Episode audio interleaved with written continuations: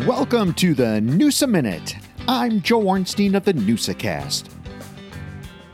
They did it again. Appleton North seniors Jake Stoffel and Brock Arnt were once again champions at the Fox Valley Association Boys Wrestling Tournament on Saturday at Oshkosh North High School.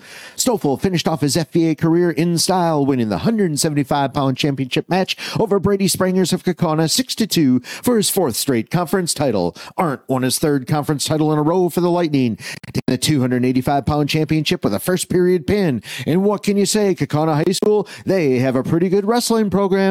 The Ghosts captured their nineteenth straight F V A team title as four athletes won individual championships. The road to Madison starts this Saturday when Kokona hosts a Division One regional that will feature seven of the ten F V A teams. Check out the full recap of the F V A wrestling tournament at Appleton Sports Page dot com, and don't forget to like, subscribe, and download the NoozaCast.